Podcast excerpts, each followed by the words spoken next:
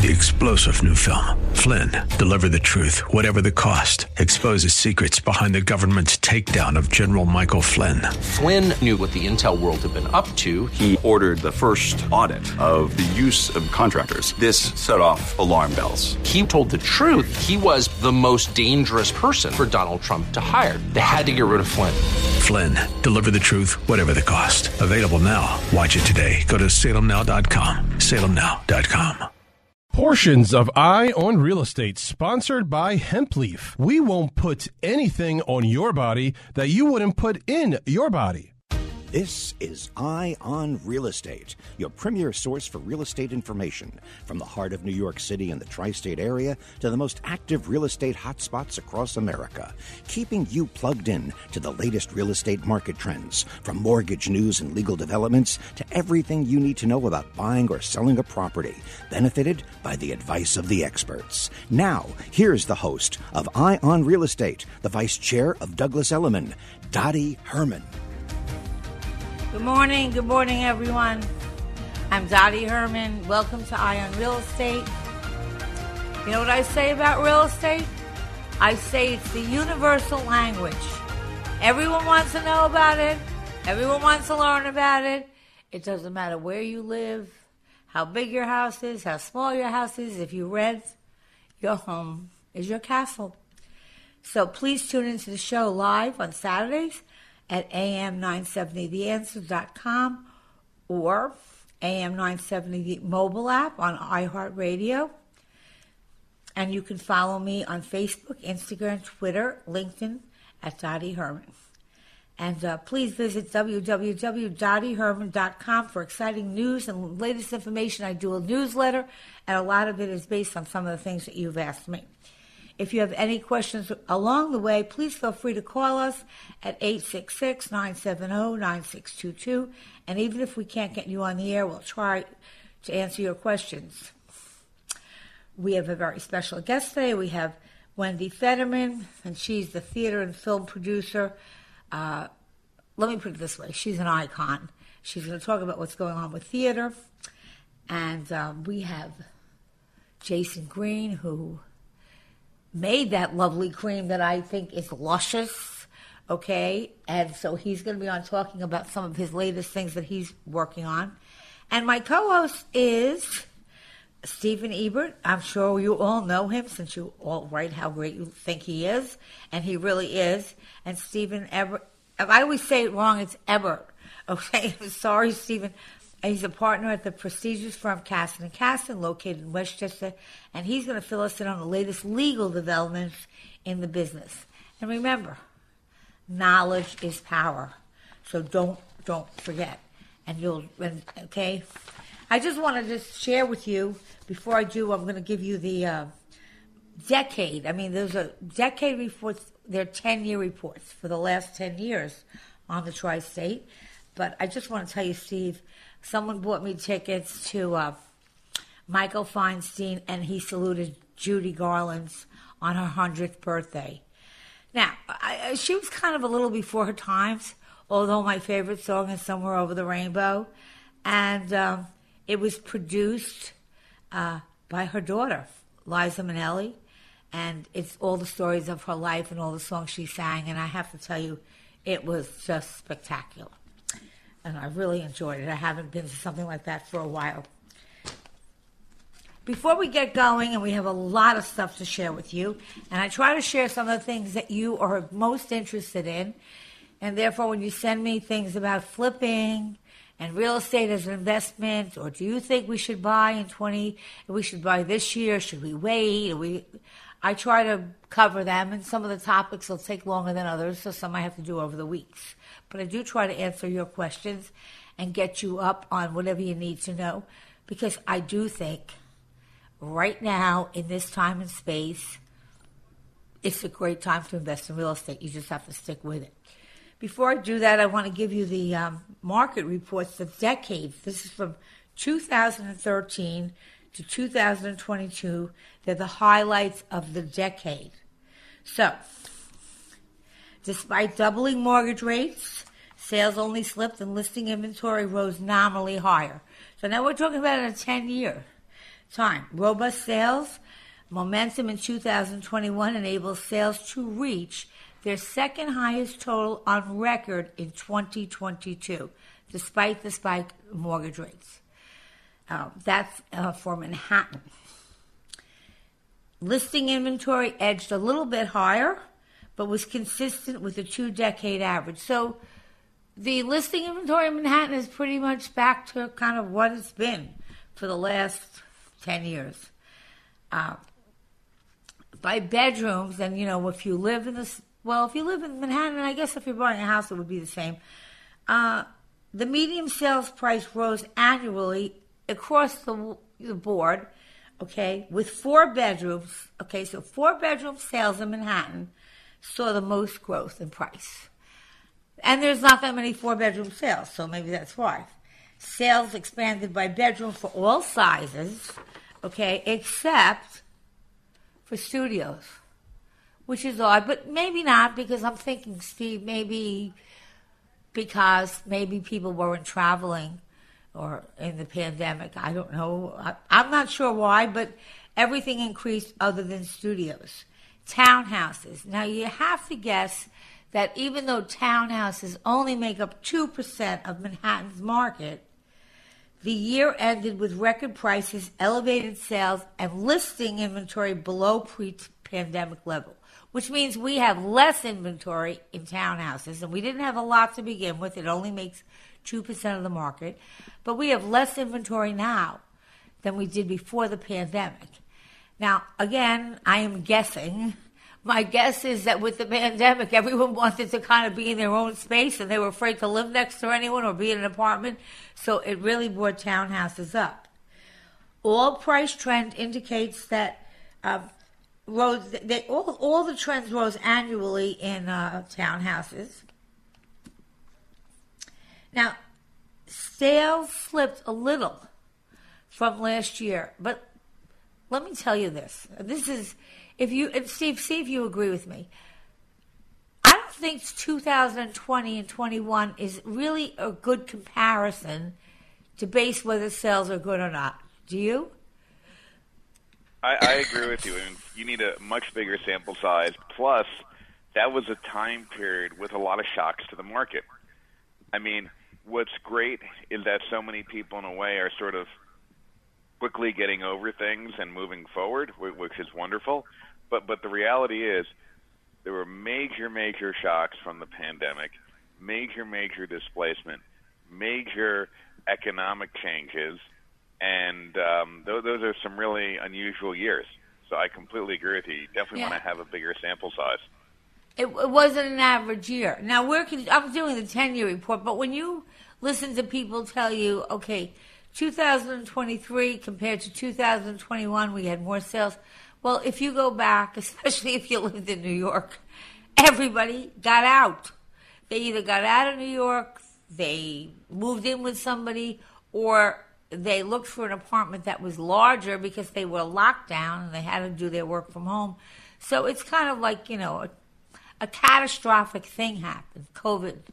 And so I don't like to use that comparison. I try to use 2019 right before the pandemic. But now we're talking about the 10 year report, which really is amazing. But going back to townhouses, the number of luxury listed expanded year over year, but remained well below pre pandemic periods, meaning we had less inventory than we had then. And the average width of a luxury townhouse was the narrowest since 2014. Now, if you know townhouses in New York City, there's a lot of floors usually, but they're narrow. Okay. Um, single family homes in Manhattan slipped from last year's record to the second highest in 25 years of tracking. So the prices are still good. The market share of townhouse sales as compared to total residential sales remained just above 2%. Now, in 2023, new signed contracts, uh, New York reports, and, and Manhattan, Brooklyn, Long Island, Manhattan's newly signed contracts. Now, when we say newly signed contracts, that means people signed a contract to buy a home but actually did not close on it yet. And so you don't get that information. By the time you would read information, it's already closed, and that's sometimes three or four years, three or four months behind. So I'm giving you current, current, current. So new signed contracts in Manhattan declined month over month for the second time in four months as new listings expanded. So we did get more listings, and um, we don't have many, but we have a little bit more. And one of the reasons I think that there would be more sales is if we had more inventory. There's pretty much a shortage of inventory in most places in the United States. Brooklyn, those of you who live in Brooklyn, newly signed contracts declined month over month for the second time in five months. Again, I wouldn't go by a month, and we're in this, you know, we're in the winter, and generally in the winter, I always tell people, Stephen, I was like, if somebody's going to come out in freezing weather to look at a house, there might be less buyers, but the buyers that are out there are usually pretty serious. So don't don't underestimate them. Okay, so Brooklyn, uh, newly signed contracts, which is a little offset, but it's pretty cool. Long Island, newly signed contracts expanded again month over month for the first time since August because for a while it was quiet. It started building back up. Um, the annual decline in new listings has partially offset the year over year fall in newly signed contracts. Now, what that all means is there was less contracts, but there was also less listing inventory. So when there's no when there's more buyers than there is listings, it elevates prices. Uh, the North Fork again decreased month over month, but usually the North Fork's not busy in the, in, in in the winter months. Westchester Newly signed contracts have decreased month over month since May as new listings rose for the first time since June. So for those of you looking in, New, in Westchester, there's more listings coming out. We don't have an oversupply of them, and I would not call it a buyer's market, but I wouldn't call it a seller's market. I, am calling it a, a, return to normalcy. Um, in Fairfield, there were more contracts, and Greenwich contracts decreased month over month for three months. But let me say this before the pandemic, and I'm using my memory here, in 2019, when Jersey went up and New York went up and Long Island went up and all the tri states were all going up, Connecticut was a slow mover, and I could never understand it. So they're uh, really catching up because there's good values. In the Hamptons, again, the listing inventory rose annually to the second level on record, less than half of pre pandemic levels. So they have very little listings. So if you're looking there, please. Well, if you're looking anywhere, you've got to be diligent. You've got to stick with it. You might have to make a couple of offers and you might get rejected sometimes, but remember, stick with it, okay? And also remember that you know you this is it's a big job to go house hunting. And so you just and when your broker calls you up and tells you hey a house just came on the market. It's brand new. You come and see it. You really have to drop everything and go see it. Uh, and you might not like it. So it's work. But if you don't do that something good sometimes usually goes right away and uh, they're showing there's not too many listing li- discounts. And Long Island, price trends rose year over year on Long Island to the highest level on record. How's that for those Long Islanders? I'm from Long Island. Listing inventory rose annually to the second lowest level on record. So it's all doing well we have still pretty much across the country very little inventory. You know, it's better than it was.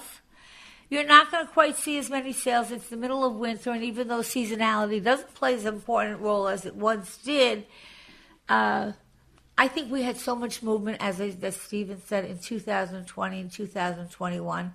And because, again, I will always stress when it's my opinion, there's so many uncertainties in the world now you know, they say, oh, depression, we might have a depression, we might have a recession, we might have this, and then we hear of layoffs. And when people hear things and they hear like all these uncertainties, they tend to to kind of hold off and back off and you know say, let me see what what I you know let me wait. And what I'm telling you is this: you cannot classify sales altogether. Every homeowner is different. Everyone has a different need. You might find a homeowner that bought something and needs to get out in. And I will tell you that I say this every week. It's not like 21 or 20 where you can't even try to negotiate. You know, in a good way, you know, again, you're not going to get everything you want, even if you built a brand new house today. Uh, there will be things that you said, oh, I wish I would have done different. You just got to stick with it and see everything as soon as it comes out.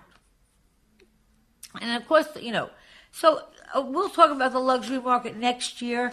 I will tell you that we'll say of next week, next year. I mean, uh, you know, it's it's doing well, not as well as it did in the pandemic, but it's doing well. And uh, just for your information, billionaire Carlos Slim, New York City's mega mansion, is back on the market. I guess he took it off. And sometimes people do that when it's on the market for a while and it's not selling, then they take it off. So he took it off the market and it's for 80 million. It's a 20,000 square foot mansion across from the Met, and it's the largest home on the market in all of the five boroughs. Uh, the landmarked Upper East Side property is directly across from Central Park and the Metropolitan Museum of Art. It's in a great location, and it's the priciest townhouse on the market in New York City, according to the records It's five floors and 20,000 square feet. So anyone interested, anyone interested, by all means call me. I'll make sure you get a special appointment. And it returned to the market early. You know, it was on the market in 21, and Friday it returned to the market again. I guess with the pandemic, they just decided to keep it off the market. So before, you know, so a real estate, you know, more buyer, home buyers are jumping back into the market as the year kicks off. So it's a good time to buy. And remember, every homeowner has a different need. So when they say the market's good, the market's bad, you can get good deals and you can do well in any real estate market. You just have to deploy different strategies in different markets. Now, Steve, whatever you can add, because Steve does only real estate. He's a real estate attorney, and I always stress this this is one of the most important investments in your life. You should use a real estate attorney. Don't use a real attorney that does everything. I mean, forget about that.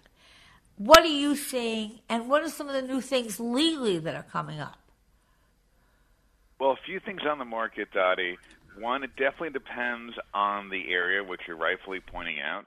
Um, I think the biggest issue is having the right kind of quality inventory. So I'll start with the Westchester market and work my way south from there.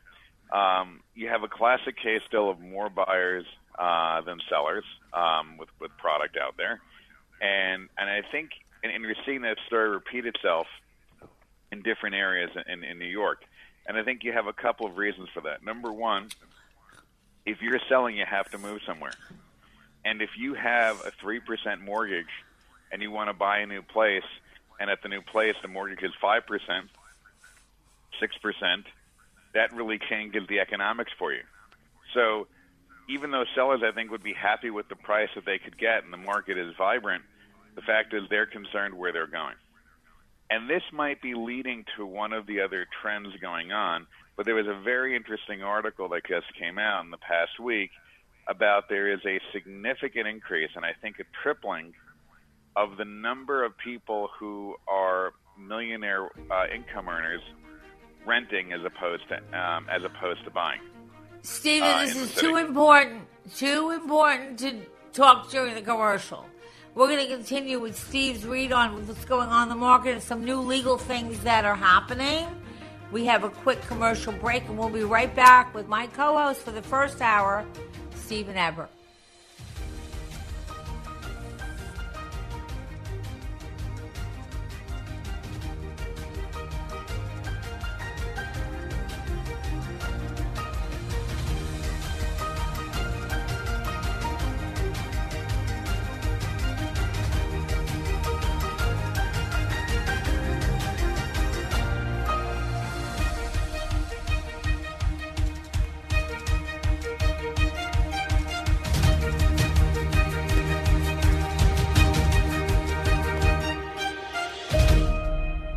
Listen to AM 970 The Answer on Alexa, TuneIn, iHeart, or Audacy.com.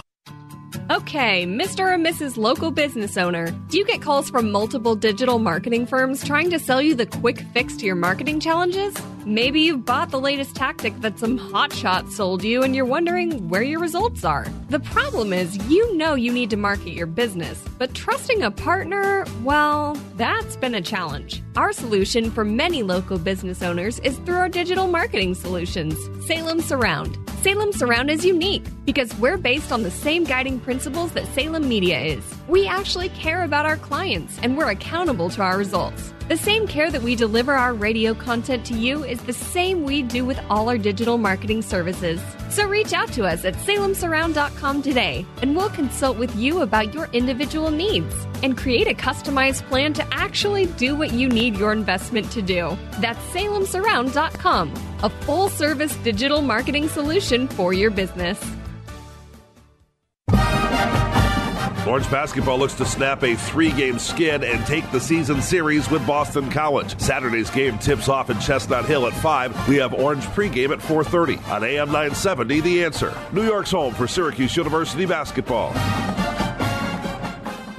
You're smart, you're busy, and don't have time to waste on the mainstream media cycle. Salem News Channel breaks that cycle.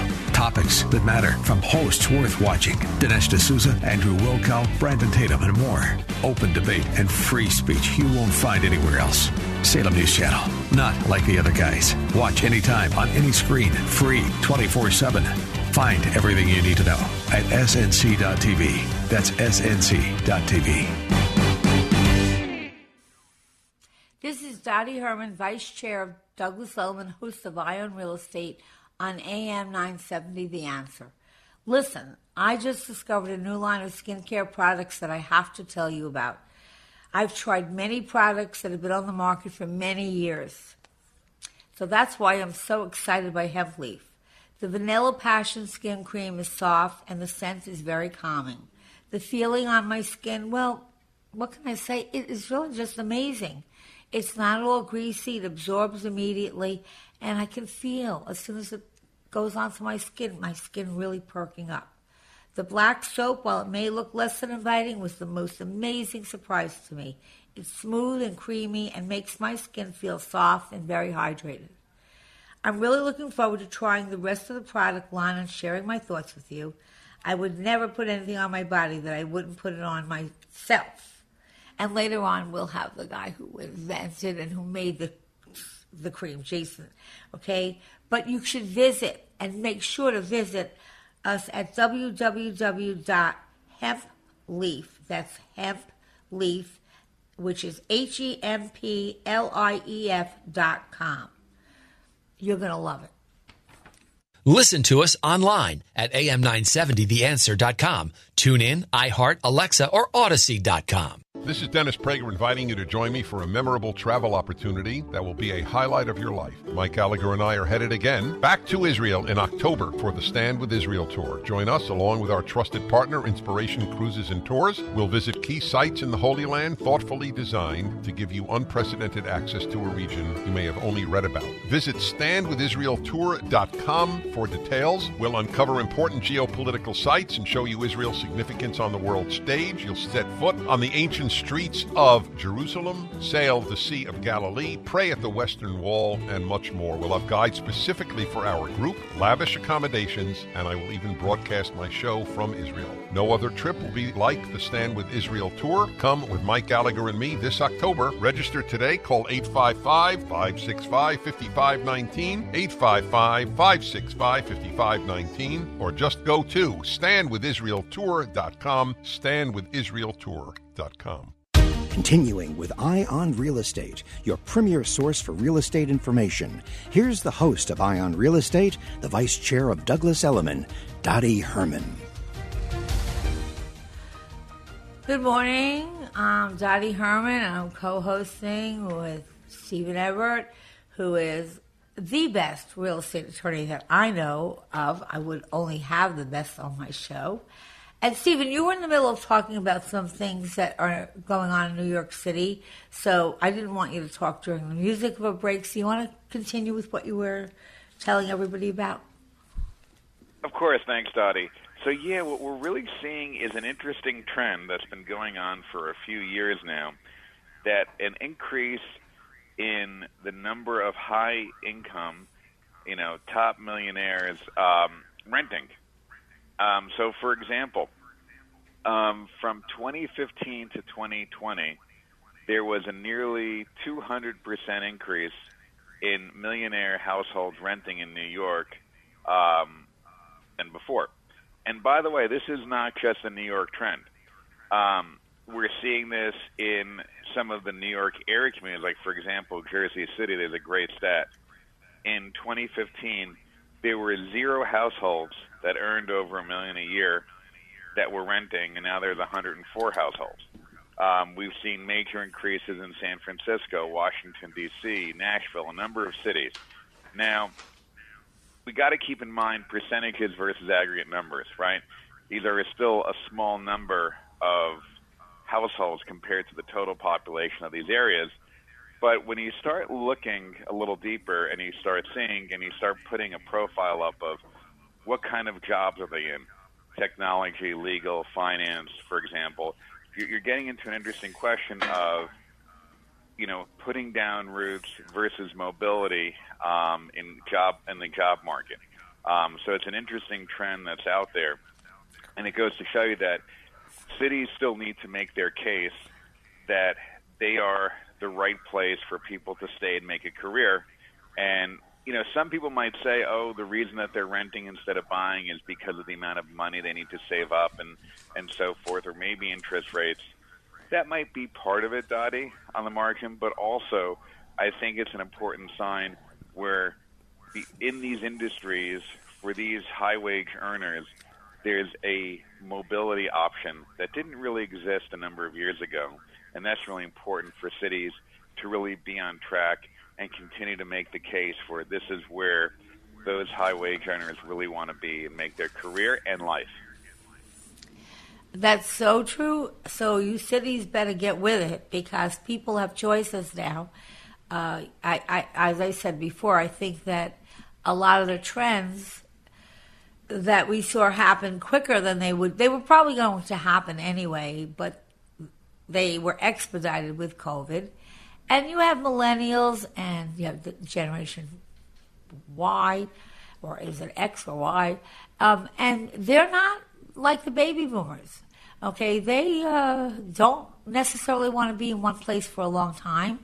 Um, they want to have a lot more balance. Um, they generally like nice things, uh, but they always want to be connected. Uh, they don't necessarily need mansions. So you have to look at their trends, and they don't want to work. You know, people got used to working at home, and so a lot of companies are using it as an incentive uh, that you don't have to work every day in the office. At that same token, yeah. just personally, Steve, I don't know about you, but I think that, you know, I think it's nice to have like maybe a long weekend. Maybe you don't have to come in the office on a Friday or something. But I do think you lose something by not being around coworkers and, and seeing them and, and interacting in person. Because although Zoom is, look, during the pandemic, the first Zoom call I did, I was so happy because we could talk to people finally together. Uh, but that doesn't really replace being around people. So I think it's kind of going to end up kind of in a combination. What do you think? Yeah, I mean, I think what we're getting to is, is a big question of how do we define community and culture. So both work and also living. So going back to the the renters for a second, I think you see the trends of, well, wait a minute, the cost of being in communication and the quality of communication, the costs have gone down and the quality has gone up. So, right, when I was thinking about it when, when we were younger, if you needed to be in touch with friends or family across the country, you had to pay long distance. You know, if you ask a 20 something year old when you make a phone call, do you know what a long distance charge is or regional calling charge is? And they're going to look at you and have no idea. So the idea that your phone number in the country doesn't even matter, right? You, you may have a cachet, you may want to know where you're from, but the reality is, if I call one area code or another, it doesn't really make a difference in the price. So what's interesting about that is that how people are interacting. Right? It used to be oh people from the neighborhood, but I, I think that's that's changing because people can very much interact in a different way, which goes in with this trend of mobility. And yet you see you can still keep your community and have some level of roots, not not quite the same, but you have some level of continuity of community, even though you're bouncing around. You know, when it now switching gears to the work side of things, I 100% agree. You know, these technical advancements are wonderful assisting tools, right? Now, now we can maybe for another show get into this whole phenomenon of AI, artificial intelligence, and the Right. chat GBT that's creating content. But tech tools traditionally have been tools to assist the person, right? Not necessarily to replace them, right? And so when we have all these alternatives like the Zooms and so forth, those are worker efficiency tools and assistants. But again, you can't develop the next generation of talent if they're just if they're just a floating head on a box on your screen looking like a Brady Bunch screen, right? You don't know who this person is. They're nameless and faceless. And as much as, and this is really a call out to the newer generation of workers, as much as it may sound great that you know you can wake up at 8:59 a.m., put on a pair, leave your pajamas on, and go to work, you know, in, in your apartment. The reality is, they don't know who you are. Your colleagues won't know who you are in a meaningful way, and it's not just work, but it's also personality. And so, I was if if I was a younger worker, demand to be able to be in the office. And, and I know, sure, the commuting may not be always fun and stuff like that, but I, I think it's it's very important. And so, you're going to continue to see the in-person element. And and Dottie, that Yes. ties in with what we're seeing in office lease demand. You know, it's interesting when when you just look at average statistics, you really lose the real meaning, right? It's sort of like cooking. If you make everything an average temperature with an average flavor, it's all bland and blah. Right. You need a little spice. You need hot soup, and, and you need certain things to be cold, right? But if you average it, it's just blah. And if you look a little deeper in some of the commercial office stats, what you're seeing is that the high quality properties are doing quite well. And what we're what I'm seeing is that um, there's a demand for companies when their leases expire to take on maybe less space, but a higher quality space that has more amenities, better location, newer building. So it's not necessarily that their rental costs are going down, but they're making it a more attractive place to work. Um, so it's an interesting trend. I can't believe you brought that up because I pulled out an article um, and it said that Manhattan's office market, office space market started 2023 with the best month since 2019. Um, it was the strongest since December of 2019. And about 4.4 million square feet of office space was leased last month, which was more than double the 1.8 signed in December and roughly double the 2.2 signed in January of 22. So its office leasing volume was really double the average. And listen to this more than half of the total signed office space leasings this January came from just five leases, four of which were renewals. Okay? Um, and the lease that continues with strong activity, but they're, like Steven said, they're in Class A properties, meaning they're new and they're good and they're the best. The older buildings are struggling to attract new tenants and retain the existing ones. So, Steve, you couldn't have said it better. The office buildings that are beautiful and are new are the ones that are going. So, if you uh, own a building and it's not in tip top shape, maybe you want to take some money and invest in getting it there. We'll be right back. We have a quick break and we'll be talking about should you invest in real estate in 2023 or should you buy investment properties, which is really a big money maker and so many millionaires made it in buying real estate.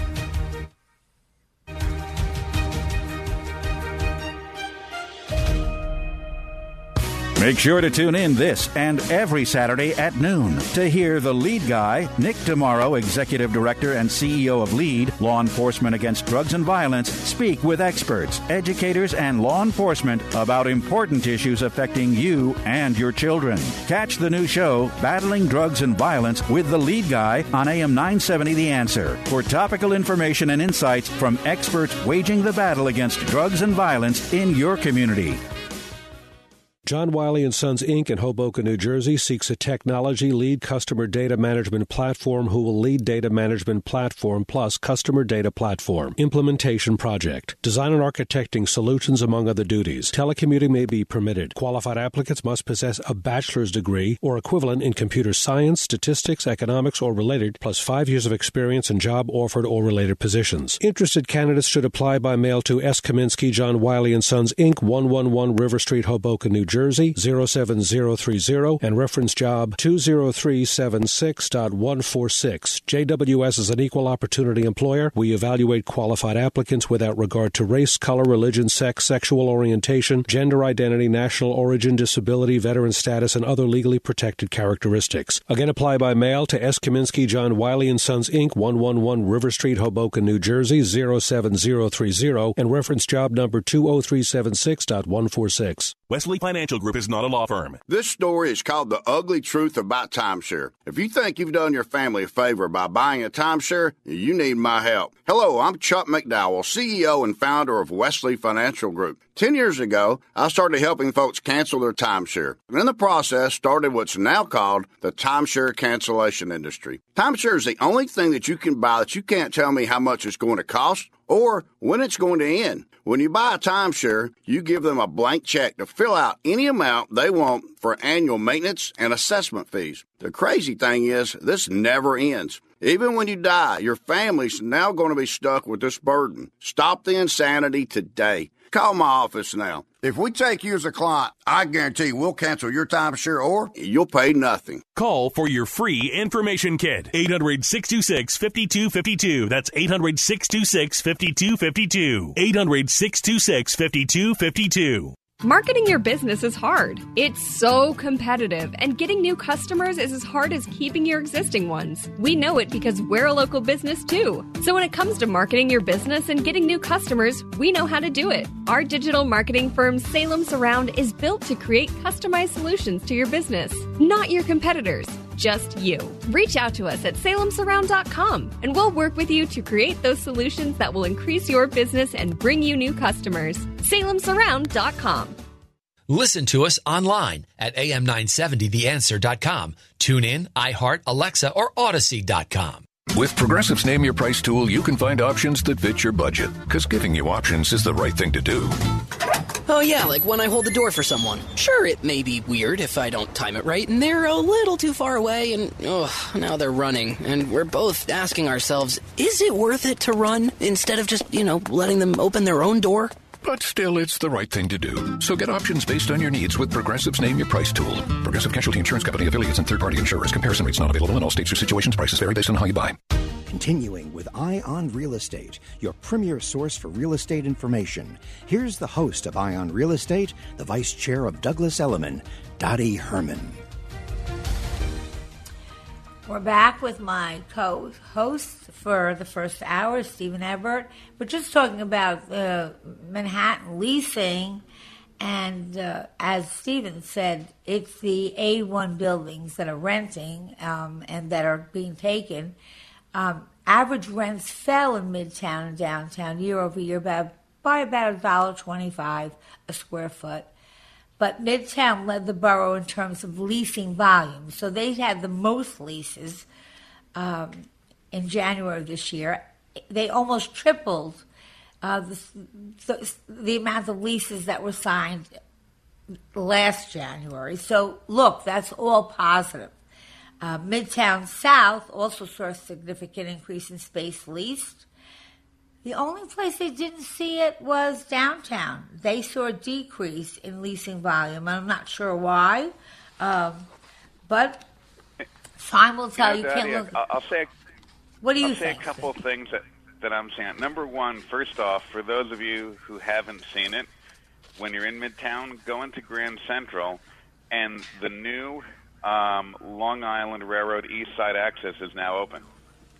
Um, so I definitely recommend for those of you who are in Midtown to see this, and this is, I think, a big boost for Midtown um, office space, where if you just continue to go downstairs, there's a whole lower level, and people from the Long Island Railroad off multiple lines can actually get off the train in Grand Central as opposed to Penn Station, which is a very big deal um, for traffic and people flow, subway system, and so forth.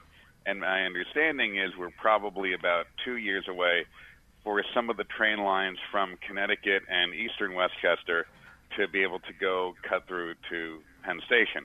So I think this, those are very, very big positives, which are very helpful for the Midtown market. Um, and look, when I think when it comes down to the financial district, some of the buildings there's there's a little bit less room. Some of them are older. Um, you don't have quite the same number, although you've seen an increase in people living in the financial district. You know, it's not quite the same vibe. So that would kind of align w- with these reports. And what's interesting is the constant use to try to change things, right? You know, there's a look at in the South Street Seaport area to see to increase and convert some of these smaller, more historic looking offices maybe to residential space. So I think right now we're in a little bit of moving around and a reset of just what's um, commercial, what's residential, and you're going to see some populations moving around with what's going on. I agree. Um, but Dottie, I wanted I want to mention one thing before I run out of time and forget. We had an update in the New York notary law. Now, normally, talking about notary laws is not necessarily the most exciting thing that, that people have on top of mind. Um, but this is a great update, which will affect a lot of people in a very positive way. So, when you go to a notary, what are they doing? Because sometimes people get confused on what a notarized document is if it has special meaning. Well, a notary is someone who has a license from the state where if they follow the procedure, they can take an oath and have a small ceremony in which they verify that the person signing is in fact the person who signed the document and also in certain cases agreed to that oath. That's the purpose. So a notarized document doesn't make it quote unquote more legal or so forth. But what it does is that for certain documents, an affidavit or a deed where you're transferring ownership or a mortgage where you're giving the bank a lien, those need because they're such important documents, they do need to have that notarial seal on it. So traditionally, you'd meet the notary in person. They check your ID, they make sure everything's in order, sign appropriately, and then they sign and put their stamp on it. The law changed January 25th, so a little over a week ago, that now New York will permit remote online notarization. Now, what that means at its most basic terms, and I'll fill in a few more blanks, Dottie, is that through the proper electronic medium, a notary who is based in New York can notarize someone's signature electronically without having to meet them in person. And this Is that a good very, or very bad? big deal. I know it's a big deal, but like, could there be like more fraud that way? Well, that's the hope. So that's a great point. So New York just opened up the application. So to be an e-notary, first you have to be a regular traditional notary, and then as part of the application, you have to provide evidence that you have the right technology in place. So you're not going to see all of a sudden on Monday e-notary shops popping up all over the place because it's a pretty robust protocol and we're as a firm we're about to go through that process. So it's going to probably take you know a couple of months before you really see this percolate. And, and just to give an idea dottie in the application there's a reference to a 75 page standard on proving identification for the person signing. So dottie this will i think be a very robust software. This is not you know, you jump on a Zoom call and you put your driver's license close to the camera and then you prove someone's identity. There's a lot more technology behind it, and, and we're going to be rolling out in our office a protocol on that so we can accommodate that for our clients. Um, but what's very interesting about it is the person signing does not need to be in New York State. Right? The notary Really? has to sit there at their computer. But let's say, Dottie, you're, you know, if you're in Florida and you say, Steve, I need to notarize a document for my closing. Right. Once we have this set up, no problem. You can be in Florida and I can notarize your signature electronically through this protocol, and you don't even have to leave. And Dottie, for people who have mobility issues, um, people who have, um, you know, you know, maybe health issues, who maybe Right, have right. limited exposure to people, this will allow them to get those notarizations without having to go through the burden of traveling or exposure. And Dottie, I'm going to throw one other thing out there. I can even, once this is set up, notarize someone who's outside of the country. So all those foreign nationals who are looking to purchase property in New York could then go to an e-notary based in New York while they're sitting in their home in the south of France or wherever That's they big. are. That sounds big, Steve. So- I, I, you're doing it in your firm because you're one of the most progressive firms. Hopefully, will you keep us posted on that? Absolutely. Yeah, we're going through the protocols right now. I think even though the law passed, again, the law went into effect on January 25th, e notary applications were allowed starting February 1. I think it's going to be a couple of months before everyone gets the technology lined up to make sure that they have the right systems in place because it is a big burden on the notary. We have to record the entire notarization ceremony, Dottie, and by law, we're required to keep that recording for 10 years. So you can imagine that's a tremendous amount of data that we're going to have to hold on to. So we definitely want to make sure the system is set up right in, in a sustainable way.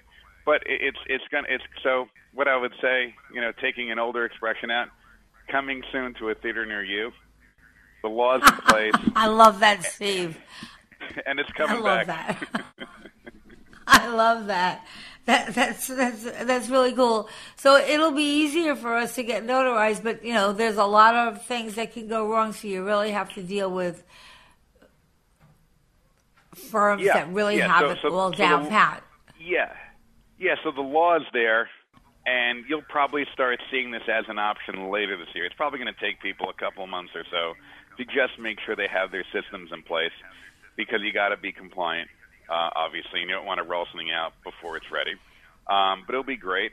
And I think this is part of the next phase of where we're going to see how government stores data, right? When we record a deed, they still want that wedding signature and so forth. And now that we're having notarizations move electronically, my personal prediction, and then it's not going to happen overnight, but then the next phase is the county clerks, and again, each county can be different, right? New York County can be different than Nassau County, different than Westchester, different than Albany. But I think then you're going to start seeing the dialogue amongst counties, or how do we move over to that new standard too? Um, which will again really change ultimately the face of how a closing happens, right? You know, we've had a closing for really since, you know, the beginning uh, of time, so to speak, in New York. The people generally get together, they sit down around the conference room table, you see Right. people, you interact with them, they sign. You know, I, I think there's, there's going to be various pressure points to change that. I want to come on different days and different times according to my schedule, things like that, be more electronic. And we're starting to see the beginnings of that change. Um, I think there are some positives with that. There are also some negatives, right? There's something nice about having that ceremony of seeing who you're buying from, getting the keys handed to you, looking somebody in the eye in case there's a walkthrough issue, right? So, so we still have that. And don't forget- it's going to be interesting. Yeah.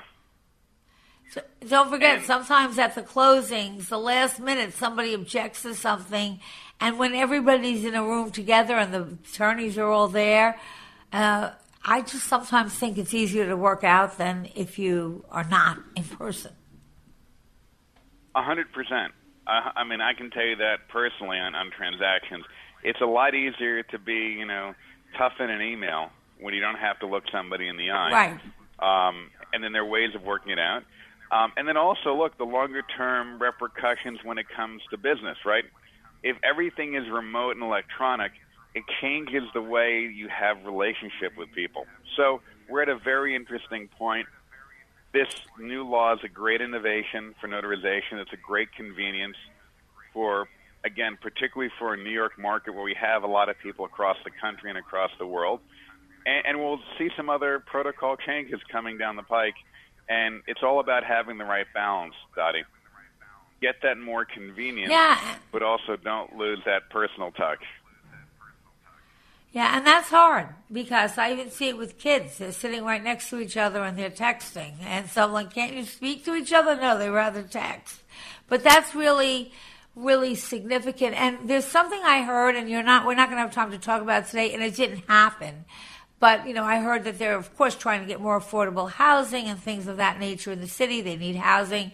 And I heard that Kathy Hochul is trying to push, it didn't happen, it might never happen, making basement apartments legal.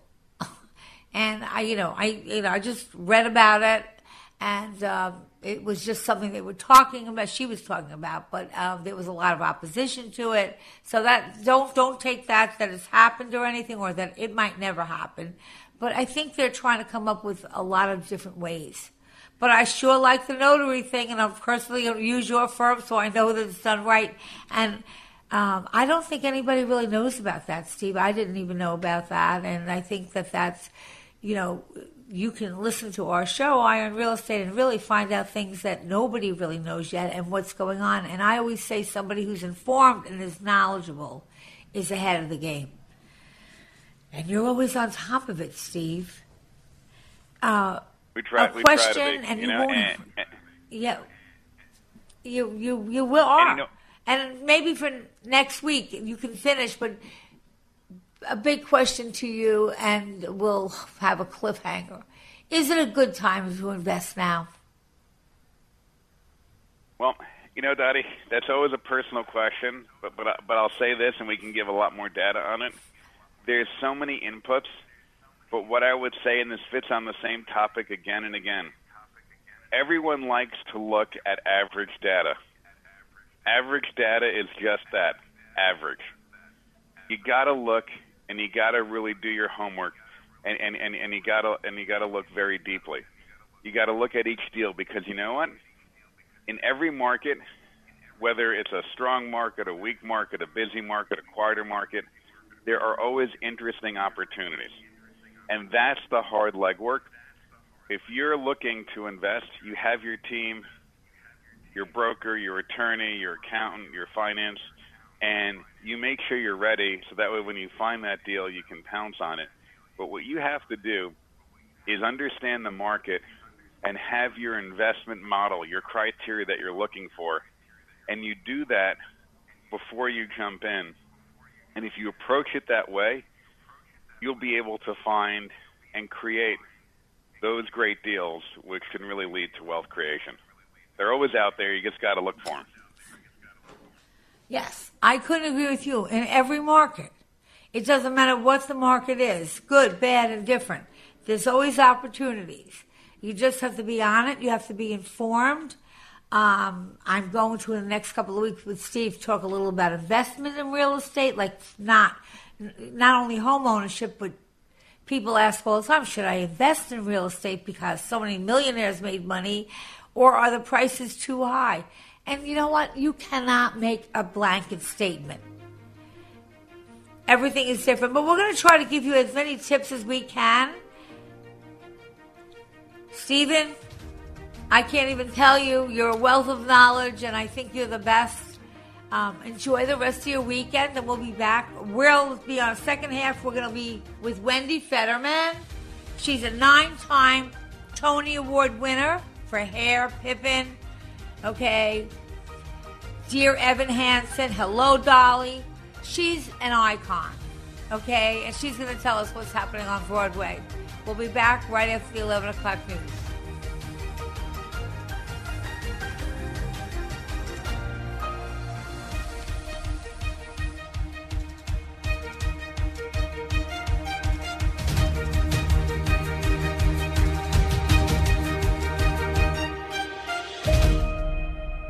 Preceding hour of programming paid for by DTHY Realty Incorporated. Three star general Michael J. Flynn, head of the Pentagon Intelligence Agency, knew all the government's dirty secrets. He was one of the most respected generals in the military. Flynn knew what the intel world had been up to. He understood its funding. He ordered the first audit of the use of contractors. This set off alarm bells. The explosive new documentary, Flynn, Deliver the Truth, Whatever the Cost, and covers the facts behind this scandal. Flynn told the truth. He was the most dangerous person for Donald Trump to hire. I find out the worst enemy that I'm going to face in my life is right here in America. They took my assessment and they wanted me to change it. And I was like, I'm not changing it. They had to get rid of Flynn. With in depth interviews, archival footage, and never before seen personal records of the man behind the headlines. I just felt like I was drowning. Flynn, deliver the truth, whatever the cost. Available now. Watch it today. Go to salemnow.com. Salemnow.com.